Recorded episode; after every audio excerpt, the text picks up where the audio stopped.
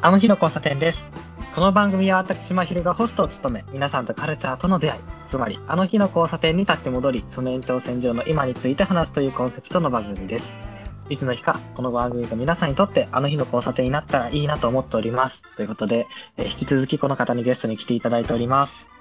あすみです。お願いします。お願いします。はいまあ前回のエピソードでは、お互いのクリーピーナッツを好きになったきっかけとか、好きなところとか、ちょっと軽く共有したんですが、うん今回はそれを踏まえて、川蝉さんがクリーピーナッツのね、曲を選曲してきていただいたので、苦しかったと思うんですけど、はい選曲してくるの、はい。選びきれないなと思うんですけど、はいそれも含めて、えっとお話ししていただこうかなと思います。はい、で、まあ、選曲していただいた曲は全部で10曲あるんですけど、はいまあ、それはあの概要欄に貼り付けておきますのでそれを見ながらでも聞いていただけたらなと思います。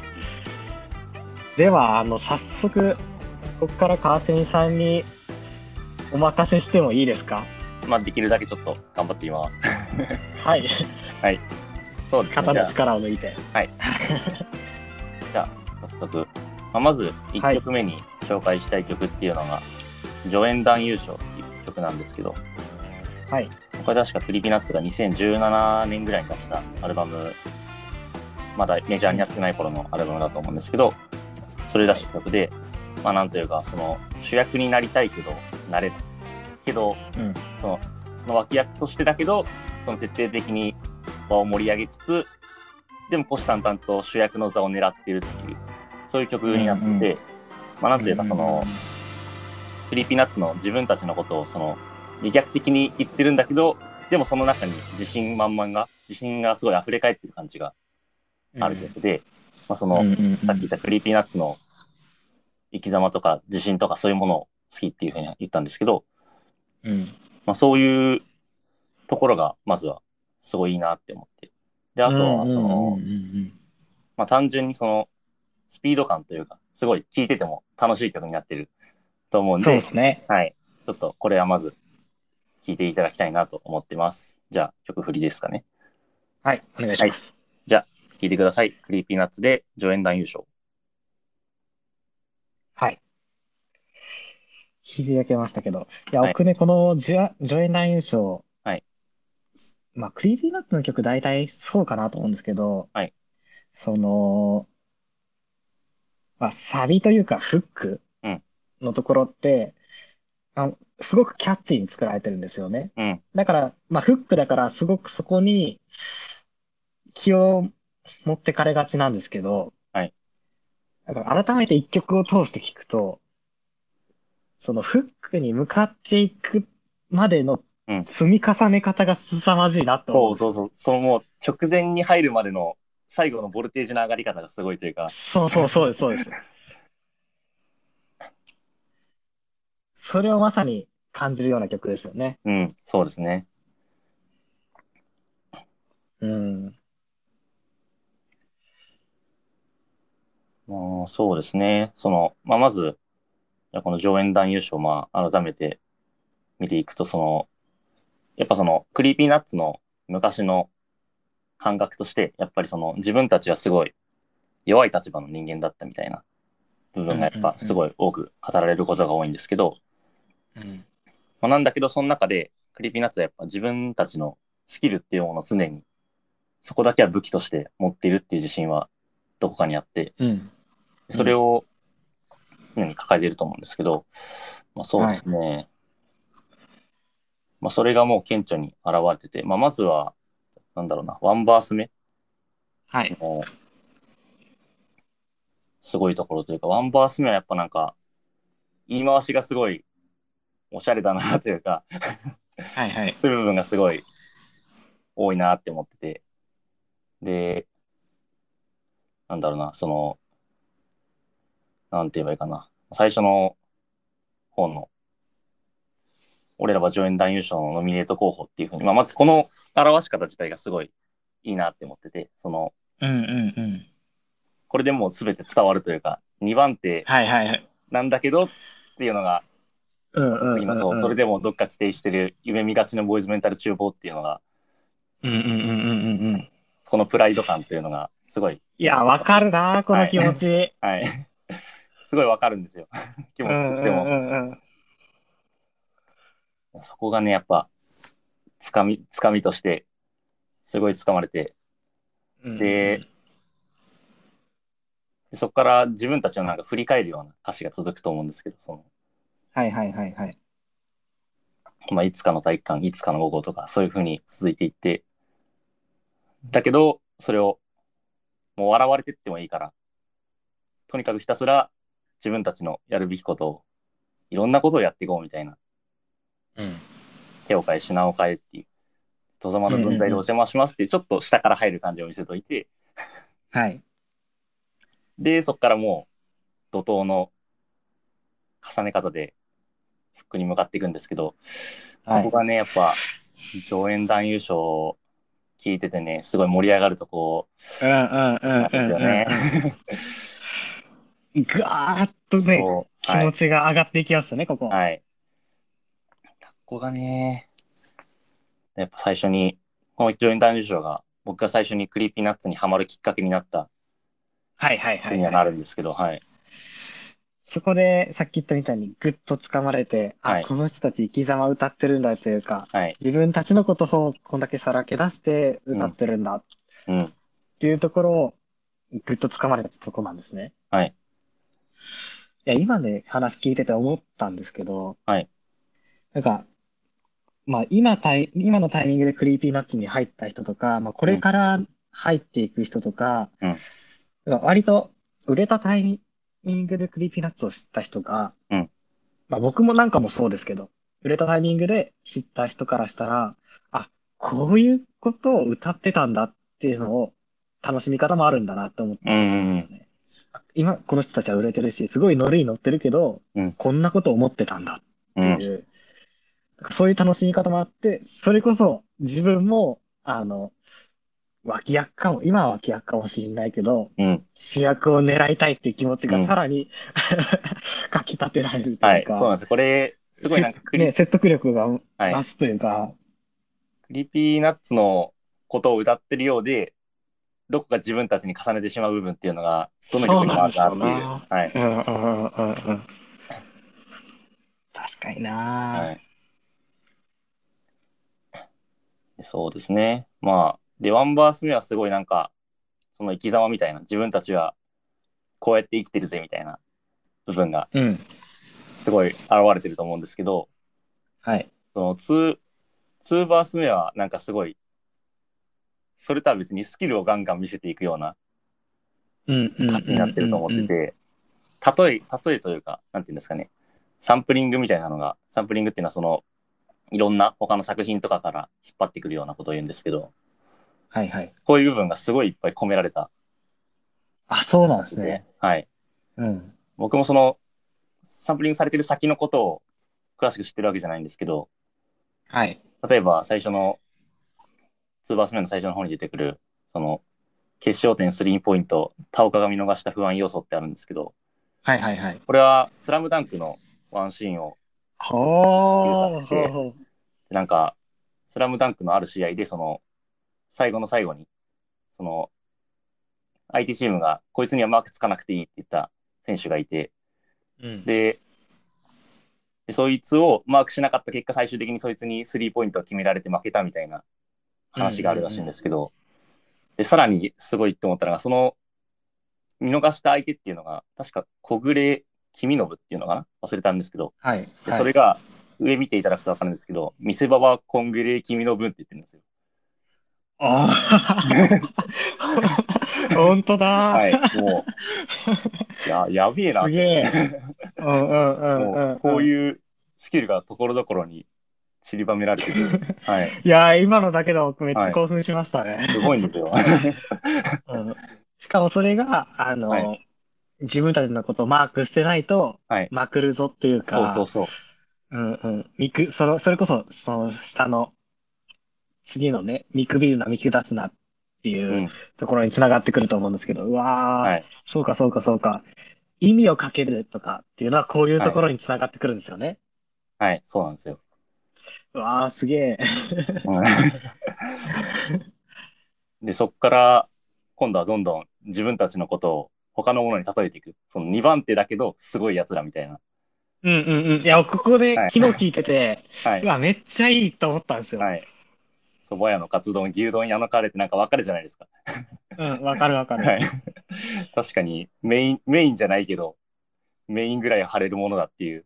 うん。ダークナイトで言えばジョーカー、ブラックレイン松田優作、うん。で、ロックフェスでのクリーピーナッツ。そう。そう、うおーって思いますわ、そうここで。もう ね、ここやばいですよ、本当に。うん。うわ、やられたって思うはね。時、はい時として主役を食っちまうっていうのを、うわ、やられたっうん。て思いましたね。で、そっから来て、で、最後も、すごいことになってて、明るい未来、暗い未来、俺が森山ならこうして、モテキなんざ来るわけねえじゃん、各駅で宿駅列車で都合ってなってるんですけど、うん。まずこの、明るい未来、暗い未来、俺が森山ならこうしゃっていうのが、その、森山未来さはいはいはいはいはい。んの部分にかかってて、うんうん うんで、その森山未来さんの出てる作品であるモテキとクエキ列車っていうのが、ここに入ってくるんですよ。うん。おー。どう、どうやってももう天才なんですよね。本当だなは知識の引き出しが違いますね。そうなんです。なんか、クリーピーナッツ聞いてて思うのが、その、いろんな作品が入ってて、映画とか、いろんなものがう、んうん全然、なんでそんな昔のやつとか知ってんのみたいな、うんうん。なんかところどころに散りばめてるんで、その、言葉遣いもそうだし、知識もそうだし、そこもやっぱすごいんですよね。うーん。まあ、ここが2バース目でやっぱそのここでスキルを全て見せつけてくる部分がやっぱはいはいはちいゃんとはい。根根拠を示してる感じというかただの自信じゃねえんだぞっていう、うんうんうんそういう感じうん。かっもこいい伝わな、ってそれ。はい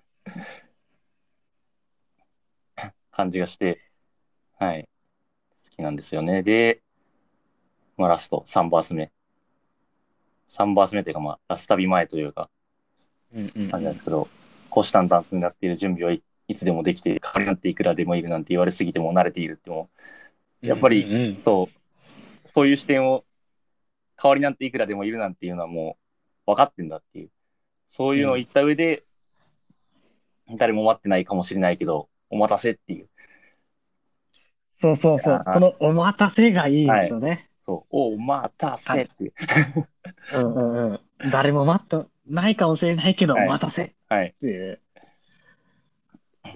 で、またここでぐっと使われて、うん、サビというかね、うん、のところに入っていくんで。うん。 ねえ。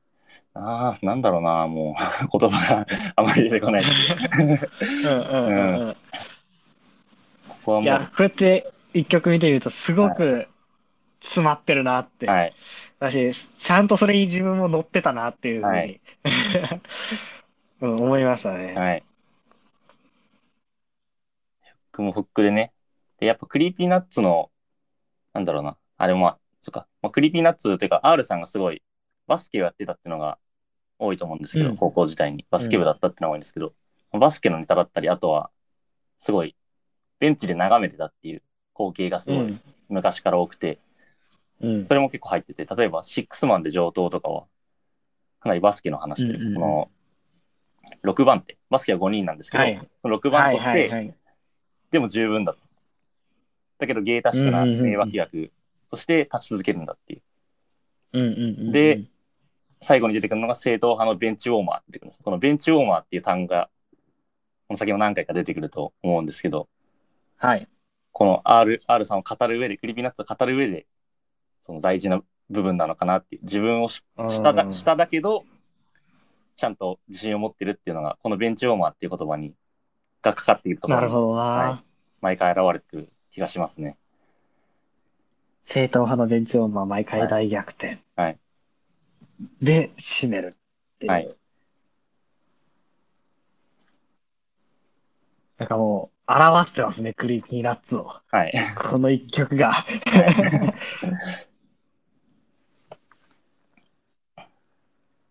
なるほどなこ。ちゃんとき聞いたことなかったんですよ、実は、上演ダイメンション。曲としては聞いたことあったし、はいえーと知ってはいたし、すごくはい人気な曲でもあるなっていうのは知ってたんですけど、はいちゃんと歌詞まで見たりとか、ちゃんと歌詞聞いたりとか、はい。それこそ川澄さんに、この曲選曲しましたって言われるまできちゃんと聞いてこなくって、うんでもそ逆にその新鮮な気持ちで今話聞けたのは良かったかもって思って。うんうんうん助演男優賞に関してはこんな感じですかね。 そうですね。まあ、この曲をきっかけに、クリーピーナッツにどっぷり使っていくというか、うんうんうんうん。ハマった瞬間でしたね。一、つ目の。うんうんうんうんうん。なるほど。うん。いやー、めちゃくちゃ昨日思ってたことが言語化された感じがしました。そこそこって いう。いやー、めっちゃ楽しいな。じゃあ次の曲いきますかじゃあ次の曲。まあ、ちょっと今回は、こん、なんかまとめ的な感じで言うと、自分の好きな曲というか、自分がクリーピーナッツにハマっていった曲みたいなうんうんうとん。ころで、じゃあ話していきたいなと思ってて、で、そのはい2曲目として選んだのが、板の上の魔物っていう曲なんですけど、うん。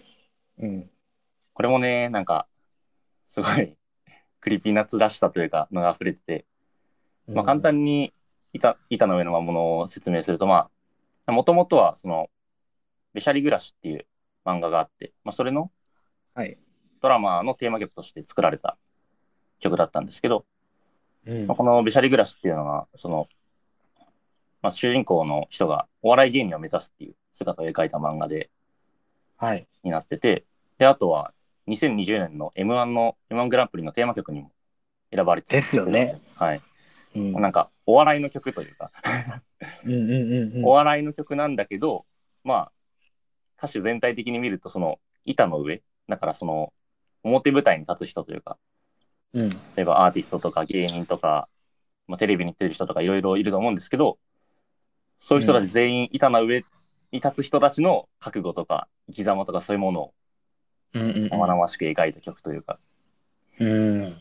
になってて、で、その舞台に上がることに対する緊張とか不安とか、まあその、その場の空気の感じ方とか、あと周りからの評価みたいな、そういうものを全部板の上の魔物っていうふうに名をつけて、それに立ち向かっていくお話みたいな感じですね。うんうんうんうんうん。じゃあ、とりあえず聞いていただきましょうか。はい。はい。じゃあ、えー聞いてください。クリーピーナッツで板の上の魔物。はい。いやー、この曲もね、なんというか、気持ちが溢れ出てるというか、うん。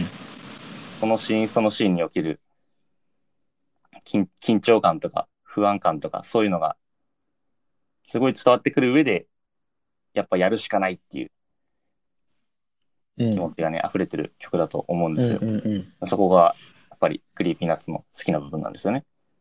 うんうん。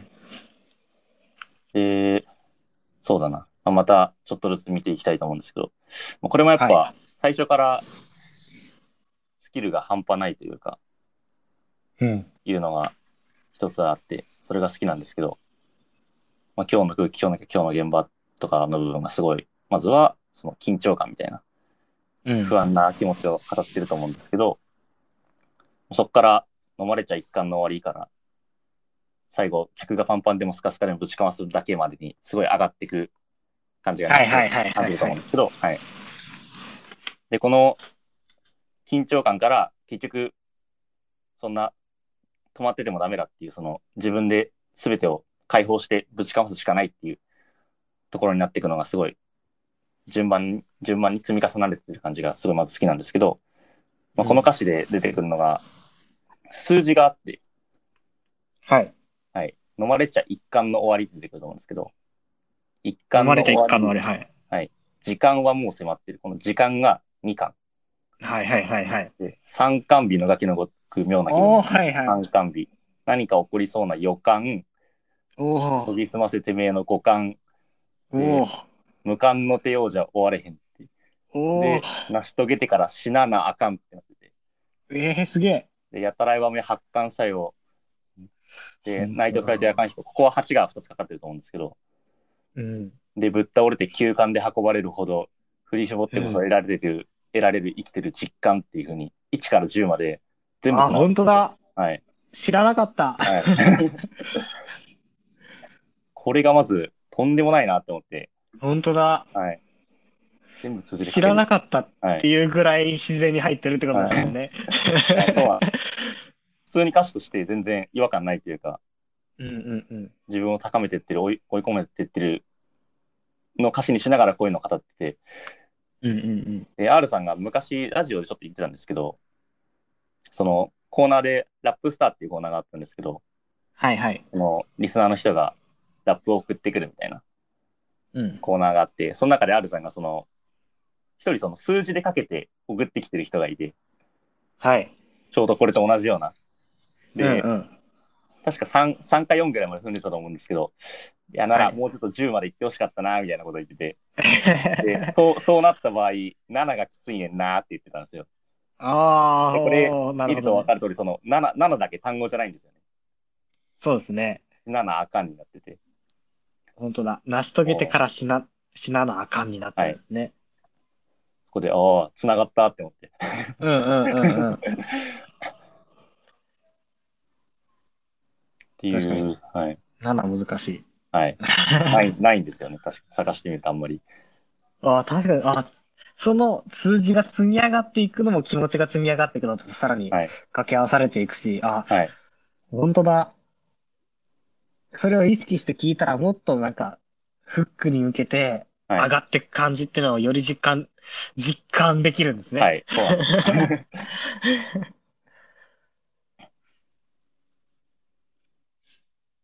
で、そうですね。まずワンバース目でもスキルが詰まりまくってて。で、まあフックに入ると、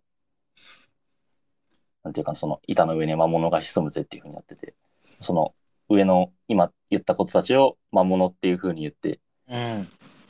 で、それも、そういうふうな魔物が潜む中で、ガンが進んでいって、で、まあ、とにかく、まあ、どうなっても、泣くも笑うも己次第、まつらあれも覚悟の上ってなってると思うんですけど、うんこれもどうなってもいいから、とにかく前に突き進むんだっうて。ん。うん。この魔物にビビってないで、前にとにかく突き進むんだっていう気持ちがはいはい込はめられてるのはこの服ですよね。い。うんうんううん。ん。で、そしたら2バース目ですかね。板の上、そう。ここもね、なんか好きなんですよね。その、テンポ感というか、板の上の魔物こいつは俺の友達って、大きな口が開けて待ち構えてるならくそこなしって、その、まあ、板の上の魔物っていうのが、その自分を陥れたい存在というか、自分をガンガン追い込んでくる存在っていうふうに言ってて、うんうん俺を殺しに来るけど、だけどそこがいいっていうふうに言ってうん。うるんですよね。んうんうん。魔物っていうのがすごい自分を怖がらせる存在のはずなんで、そこがいいって言って。うんうんうんうん。ちょっとなんかはい、追い込まれるのを楽しんではるいそうなん余裕感とかも含め、はい。いいですね。で、いろんな不測事態とか、しらけたり、誹謗中傷、うちわ乗りみたいなのに分けてきて、本当にやばいやばい言いながらやってるけど、この鍛錬が自分たちを賄ってるというか、自分たちの生きる糧になってるんだっていううん。ふうに言ってて。で、ここもね、このスピードが上がっていく、あからんから A から Z までっていうのも、ここもね、ほんと、あいつの意の中に収まる、意の中のわずじゃ、意のままに操られて終わるっていうところがすごい好きなんですけうんど、うんうんうんうん。いいでそう気持ちよく重ねてくはいる感じ。意のあー、意のあー、意のあーで、全部うんうんうん踏んでて、で、ラジオから、TV ショーから、異常なトークショーから、このステージ上まで、どんな、どんな場所だろうと関係ない。どんな場所場所でも、ひたすら自分の全力を出し尽くすだけだっていう。うんそういう気持ちがここに溢れてて。で、毎日ベロ筋肉痛で握るマイクフォン。売りまくりのピンサロ上か俺ぐらいのもんっ ていう。この例えもね、面白いんですよね。ちょっとこう、ふっとさせてきてね。はい。はい。 で、ここまではなんか、すごい、自分の自信というか、その、楽しみながらみたいなところがすごいうんうんうんある歌詞だと思って。だけど、こっからちょっと流れがふっと変わるというか、つまらねえ、はお前の人生はつまらねえっていうふうに3バース目になってて、うんうんうんずっとこいつに言われ続けて、まあこいつっていうのは魔物だと思うんですけど、そのここで言ううんうん魔物に、お前の人生はなんか平凡でつまらない人生だな、みたいな風に言われてる感覚、まあ、R さんのずっとそういう思いっていうのが過去の歌詞とかに現れてるんうですけど、んうってん言われてきたけど、俺はてめえにある武器ただい磨いてきただけ、自分のスキルをひたすら磨いてきたんだって。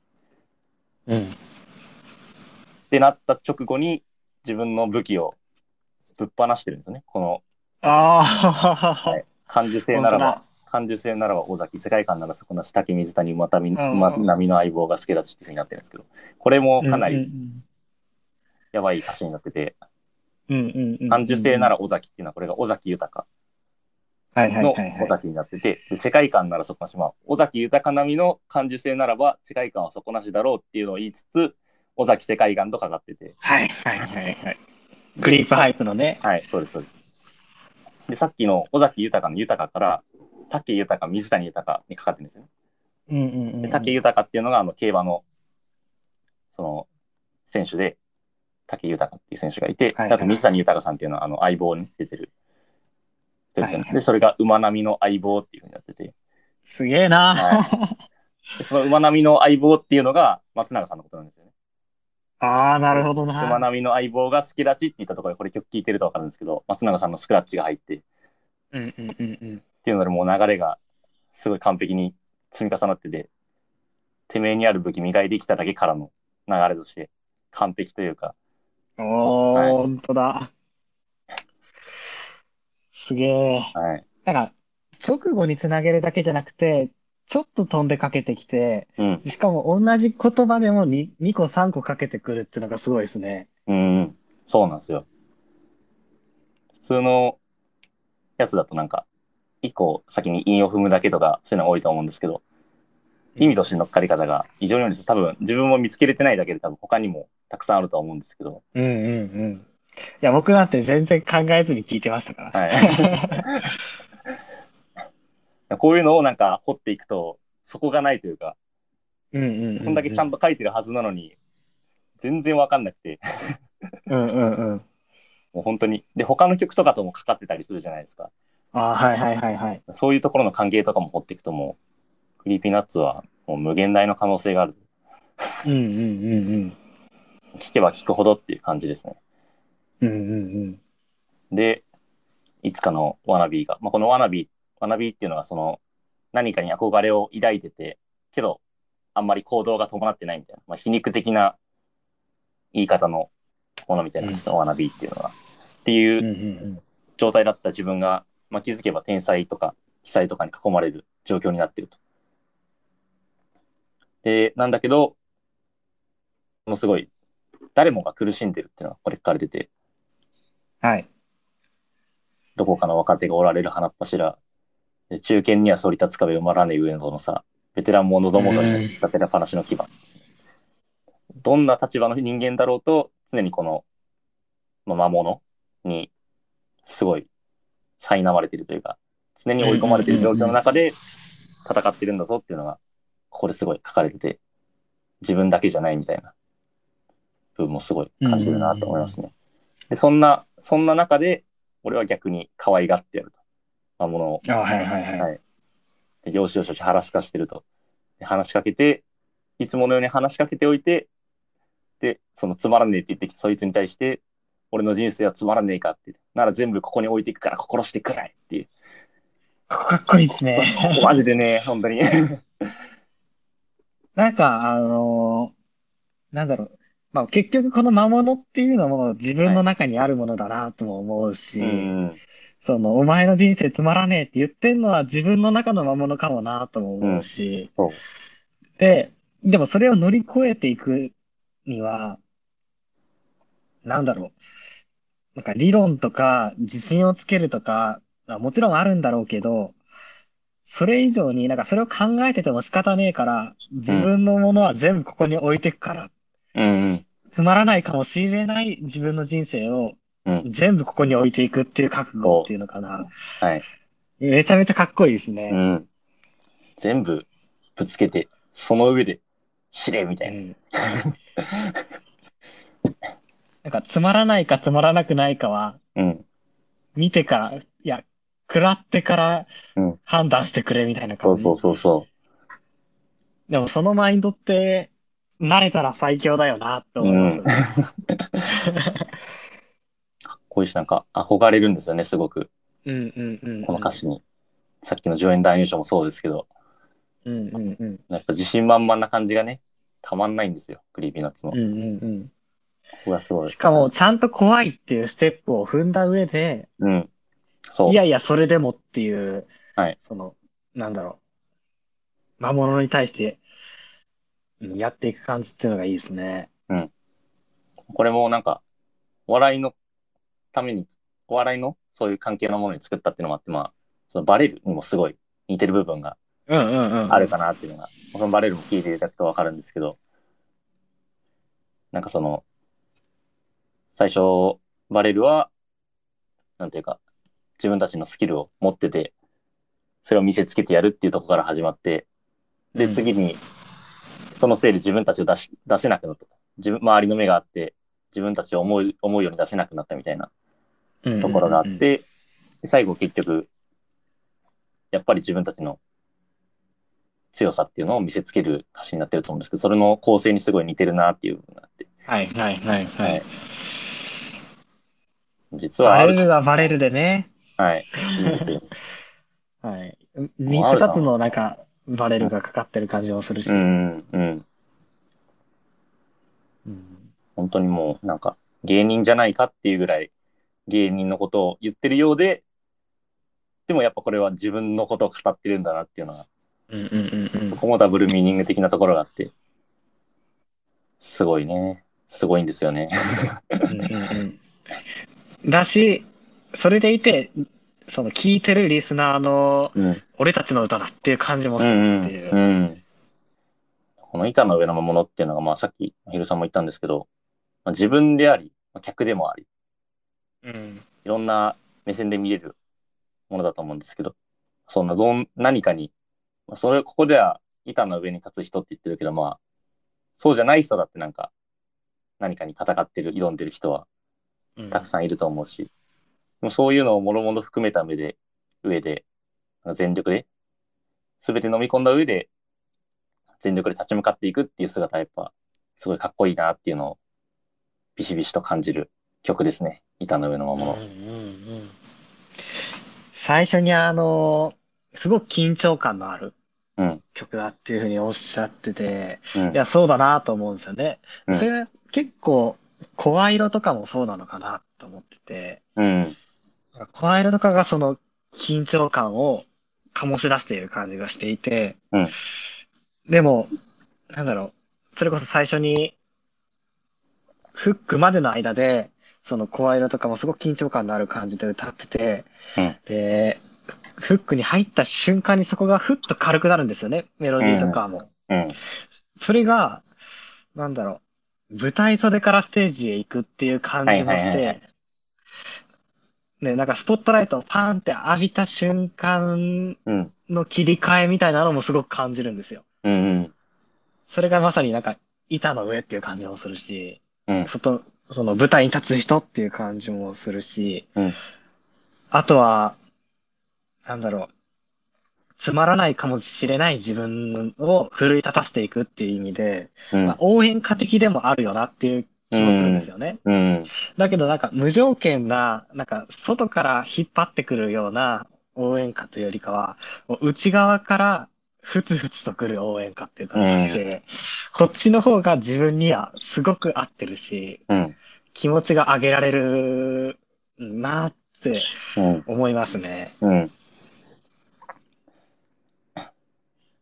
あとはあのーこの板の上の魔物が収録されてる EP の夜更かしの歌はい。これやばいっすね。いや、やばいんですよ。収録曲を言うと、まあ、夜更かしの歌、板の上の魔物うん、犬も食わないうん、甘ずれ、うんグレートジャーニー、なりわいうん。この6曲なんですけど、これやばいっすね。 6曲ね。それぞれなんか、いろんなことを歌ってる曲だと思うんですけど、うん。どれもどれもすごいな。EP の中で。ううーんん恐ろしいわ、この EP。はい。 で、毎回リリースされるたびに多分思うんで、はい。でこの、まあ、見てもらったらわかるんですけど、夜更かしの歌のジャケット写真とかを見てもらうと、うん。なんかちょっと、夜道ですかね。夜道が、の絵が、うん。ジャケット写真になってるんですけど、はい。なんかこのちょっと暗い感じ、ちょっと不穏な感じっていうのが、板の上のものにすごくマッチしてるんですよ。うん。この曲聴くとこのジャケットを思い出すなってうん。思いますね。わかります、わかります。板の上のものは大体こんな感じですかね。ですかね。じゃあ、じゃあ次の曲いきますか。 3曲目。もうこれが、とりあえず、自分のハマるきっかけっていうジャンルでの曲のラストになるんですけど。はいななりわいといううでんさ先ほどまひるさんもちょっとおっしゃったんですけど、なりわいという曲、まあ、その、その名前の通りっていう感じなんですけど、その、クリーピーナッツとか、R して、R さんとしての生き様みたいな。まあ自分の平凡な人生とか、馬鹿にされされてきた過去とか、そういう過去がある中での、それらに対するアンサー曲じゃないけど、うんうんうん全てを跳ね返すような、今までの積み重ねだったり、そういうものを根拠に全て跳ね返すっていう。もうね、なんだろう。もうまさに、これぞクリーピーナッツと言ってもいいのではないかっていうぐらい自分は、すごいハマるきっかけになった曲ですね。うんうんうんうんうん。じゃあ、とりあえず、聴いてもらえますか。じゃあ、聴いてください。クリーピーナッツで、なりわい。はい。これ、やばいっすよね、なりわい。いやー、本当に。なんか、今までと雰囲気もだいぶ違いますしね。うんうんうんうん。すごい、スタートからなんかあ、ー暗い暗い感じの怖い感じうのん。うん。雰囲気で始まって、で歌詞の内容もまあ言ったら結構尖っ尖った内容というかうん。怖い内容が書かれてるんですけど、まあ、これは全部全て R さんの自信というか今までの経験でうん。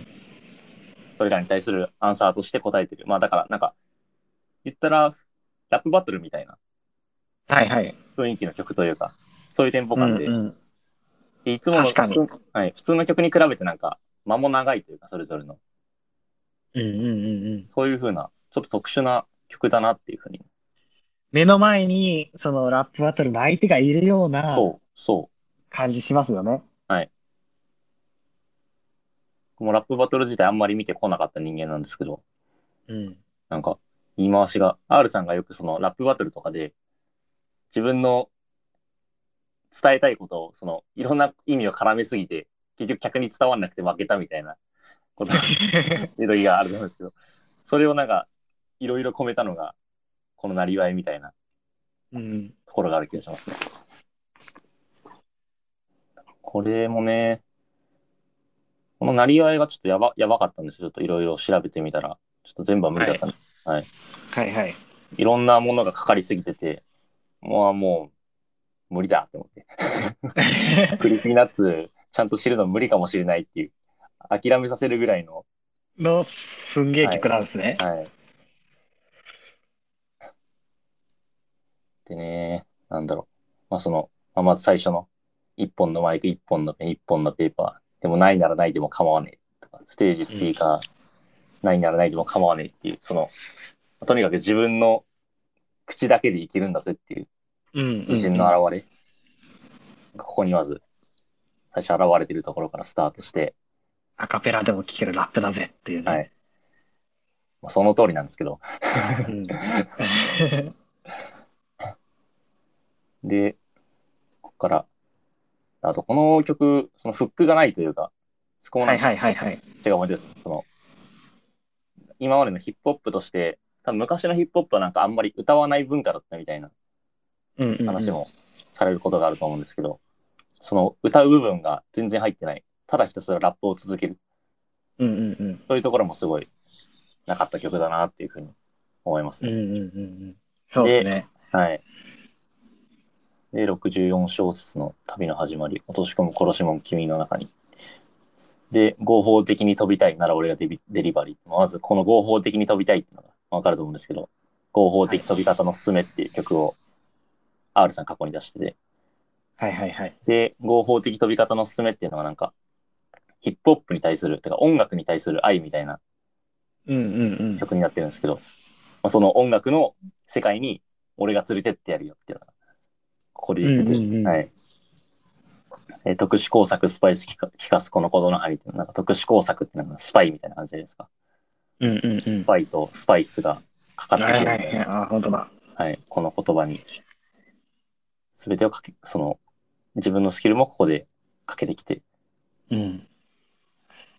で、次がこのすごい自分の弱い立場から上に向かっていく雰囲気というか、バスドラ初スネア行き、バスへの田舎からドゥイバスケとバス梅田駅前かつてのクソガキの武器は無知っていう。うんうんうんうん。まあ、バスドラスネアっていうのはちょっと僕あんまりドラムとかに詳しくないんでわかんないんですけど、うん、バスへの田舎からすごい。でも下から上へっていう感じじゃないですか。そう、そうでですね。確かにそういうことですうんね。うんうん。駆け上がっていく感じ。バースケとバス梅田駅。まあ、梅田駅っていうのが R さんがその梅田サイファーっていうラップのやってた集団があるんですけど、その梅田駅前からバースを蹴飛ばしてたと。うんうんうんうクん。ソガキの武器は無知っていうその R さんの武器として平凡な人生とか何もないっていうところから始まってて、ででそれに対して昔はそのすごいまあさっきもわなわなびっていうのどっかで出てきたと思うんですけどわなびとか小手小手先だろとかそういうふうに言われた先輩に対して覚えてますかとこっからいいんすよ。そうそう復讐の始まりみたいなね。うん。お元気ですか現役ですかっていう。で、俺は今も現役でやってるぜっていうところが、もう昔バカにされてきた人たちに対する見返し方というのが、うんうこんれうん、現れてて。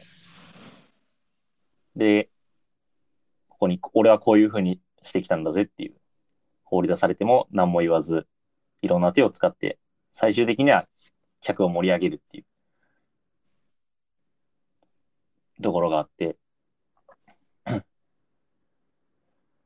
まあね、すごい、この曲が全体的にこの先輩みたいなとこに、やっぱ相手が向けられてるのかな、敵として。うんうんうんうんっていうのがあって、で、昔に戻ると、滑ったり、もしくはぶちかましたり、まあ、やや受けだったりっていうのが、いろんな経験を繰り返してきたんですね。きっと、あんまりちゃんとは見て、それこそ知ったのが後だったので、そこまで全部知ってるわけじゃないんですけど、まあ、いろんな経験を踏まえた上で生き残ってきて、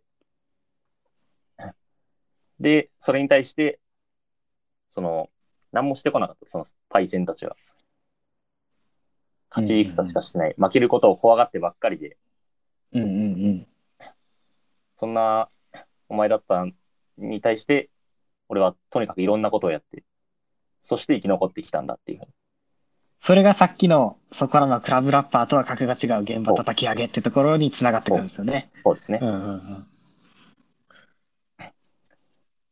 で、その先輩たちはどういうふうにしたかっていうと、なんかトレンドとにらめっこして、イミテーション、な真似事とか、まあ、似たようなものばっかりだよねっていう。うんうんうんうんで、ここの、次、そしたら、自分の歌詞と、その先輩の歌詞の比較うん。みこたこいなめ。っちゃ好きなんですよ。この例えね、1個目がまずめっちゃ好きなんですよ。幼稚園児の作文と広辞苑10冊分っていう。いやここめっちゃ好きなんですよ。お前の歌詞、幼稚園の字の作文、はい、俺の歌詞、広辞苑10冊分のところ、めっちゃ好きなんですよね。インフミながら、ここまで語彙力の差があるんだぜっていう。うんうんうんうん。あと、それを、もう少し違う意味で好きなのは、はいその、まあ、広辞苑10冊分って、なんか、多分そんなないんですよ、まあそう ですね。言葉が。うん。だし、まあ、広辞苑を、例えば、並べたとして、うんまあ、そういう意味で使ってないと思うんですけど、うん今第7版ぐらいまで出てるんですよね、広辞苑って。はいはいはい。で、なんかそれと並べたときに、まあ、同じ広辞苑をいい第1版、初版から第7版まで並べたらほとんど被ってるだろうなとか思ってて、うん。でも、それを凌駕してしまうぐらい、うん。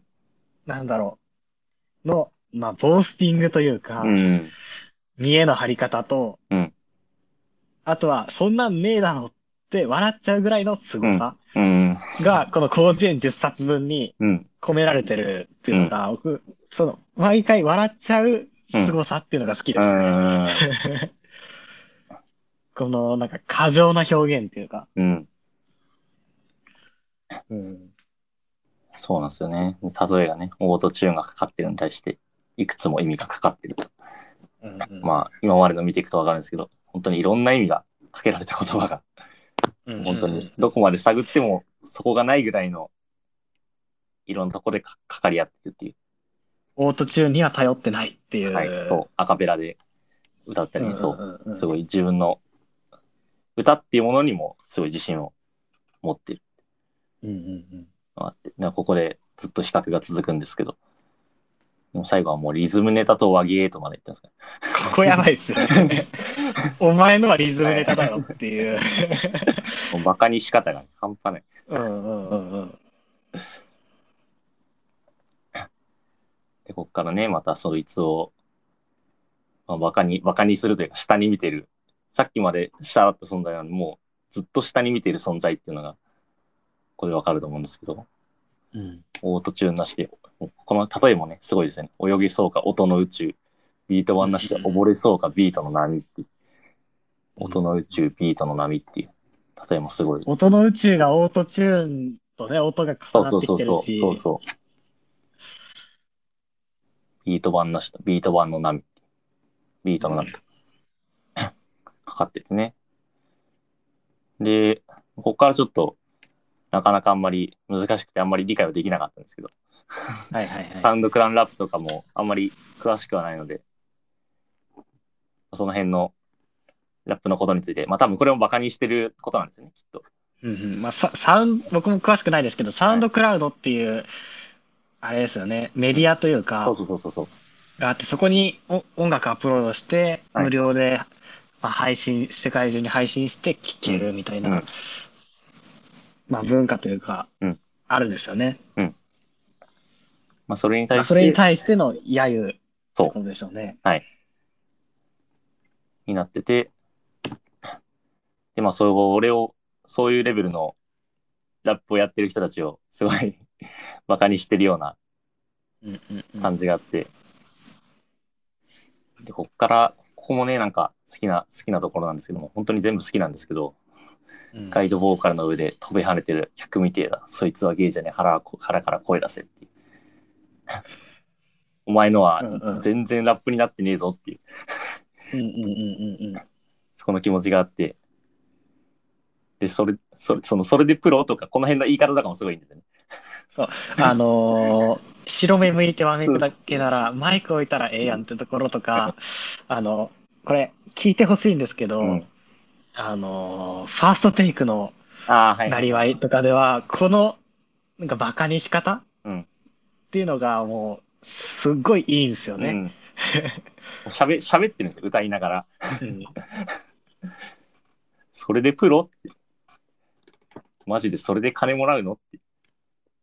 うん仕事しろ、自分のしろ、俺の帯は黒、ぬめろ、うの。つって。ナンバーワン。うんうん言ってて。いやー、ちょっとね、それでいて、まあ、その次の、うん、自分はどうであろうが、何を言われようがラッパーなんだっていうところに誇りを持っているっていうこと。はいはいうん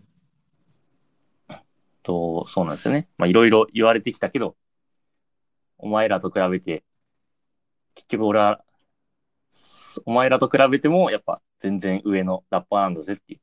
でここうんうんまでずっとその、遅いテンポで来たというか、すごい間があってゆっくりなとこで来たからこその、最後のこの、怒涛の、俺のラップうんうんうんうのんぶった書きにわからんところからの、うんスピード感がねうんうんうん一気にぐさぐさ刺さりまくるというか、刺しまくる。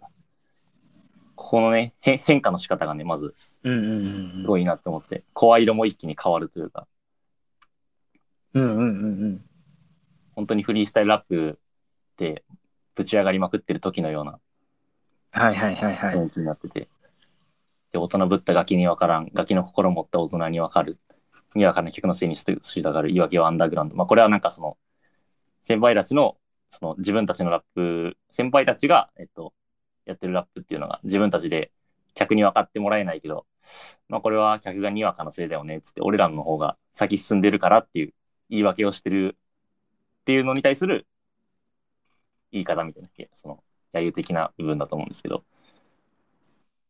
それに対して、俺はもうとにかく、ただやるべきことをやるだけだっていうふうに言ってて。で、えっと、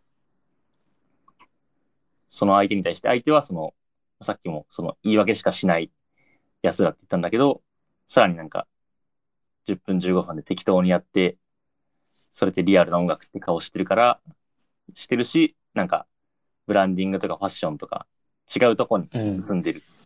それ逃げてる感じに対して、適当な格好のダッサい男がわずかワンバースで消し去ってる甘い幻想っていう。ここすげえなブランディンわグずとかか、ワンバースで消し去るんですよ、そんなのどうでもいいっていう。俺のラップは、そいつらにもう全然劣らない うん最強のもんなんだっていうのを、ここで見せつける曲、歌詞になってて。で、まあラスト、まあ、比べ、比べんなそこの前説と前工場ってな。うんうんうん前説も、いや、その、やってるけども、やってないことにされてるぐらいの、うん前説ぐらいにもされれてて、始まったばかり、道のりなら長い、俺の生きた証、記すダイアリーって。この生き様っていう、最後のね、なりわいまでにつながっていくんですよね。うんなりわいで始まりなりわいで終わる、そう、そうです。なりわいって最初に言ってるね。うんしかもなんか最後ここも最後なんかもっと意味はかかってるんだけどけど最後は「い」って重ねてますしね、うん、そうなんですよ。うん足ダイヤリ、なりわい。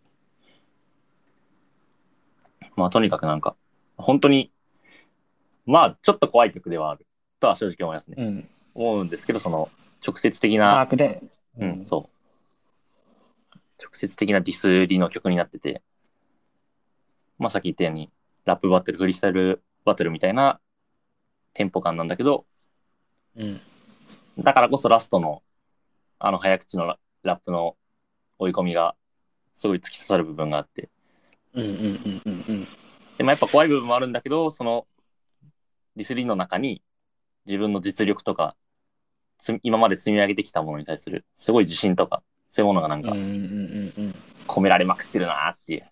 うんうんうんだから、まあ、聞き手としては、別にこれを持って誰かをディスりに行きたいとかじゃなくそって、これで自分の気持ちを、なんか、ふつふつとそうさせたいっていう感じですよね。うん。いやー、かっこいいよなーっていう。すごいですよ。なんかもう、強く、強くなるんですよ、これ聞いたら。 聞いてる時とか、まあ、俺も最強じゃんってなるっていう。 いやー、もう本当ファーストテイクのなり合いも合わせて聞いてほしいですね。そうですね。あの、松永さんのね、あれがいいんですよね。途中、途中、途中の、 うんうんうんうん。音を抜く感じとかね。そう、あのサポートの仕方がたまんないですね。そこも含めてうんう聞んうんうん。いてほしいですね。じゃあ、あれですね。3曲、クリーピーナッツにハマっていくはい曲はいとして挙げてもらいましたが、いや、大体でもなんか分かったし、いや、そうだなと思いながら聞いてました。まだこのあたりは、特に板の上の魔物とか、なりわいとか、僕も聞いてたので、はい。うんうんと思いながら聞けました。じゃああれですね。一旦このあたりでエピソードを切って、次のエピソードで、はい。また続きはい、話していただこうと思います。はい。じゃあ次も聞いてください。はい。